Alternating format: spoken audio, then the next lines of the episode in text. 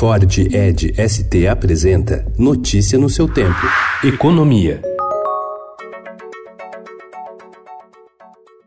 Os servidores públicos federais de todo o Brasil serão obrigados a bater o ponto por meio eletrônico.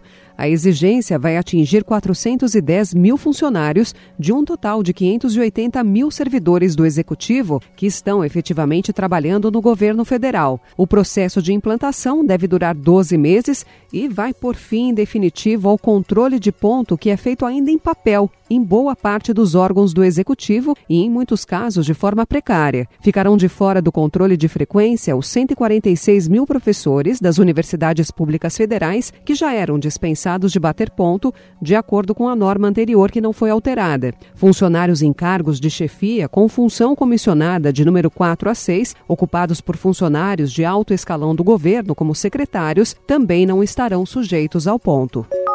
O PSL, partido do presidente Jair Bolsonaro, deve decidir hoje se vai apresentar ou não destaques na votação do relatório da reforma da Previdência na Comissão Especial da Câmara, que analisa mudanças nas regras de aposentadoria. O coordenador da bancada do PSL no colegiado, deputado Alexandre Frota, de São Paulo, afirmou que o presidente nacional do partido, Luciano Bivar, de Pernambuco, solicitou que a legenda não apresente qualquer pedido de alteração ao texto e que a questão está fechada fechada.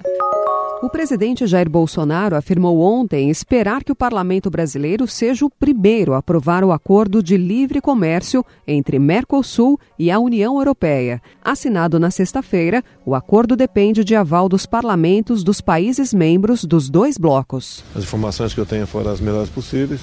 Entra em vigor daqui a uns dois anos, ou três, né? Depende dos parlamentos. Vamos ver se o nosso aqui talvez seja um dos primeiros a aprovar, a gente espera.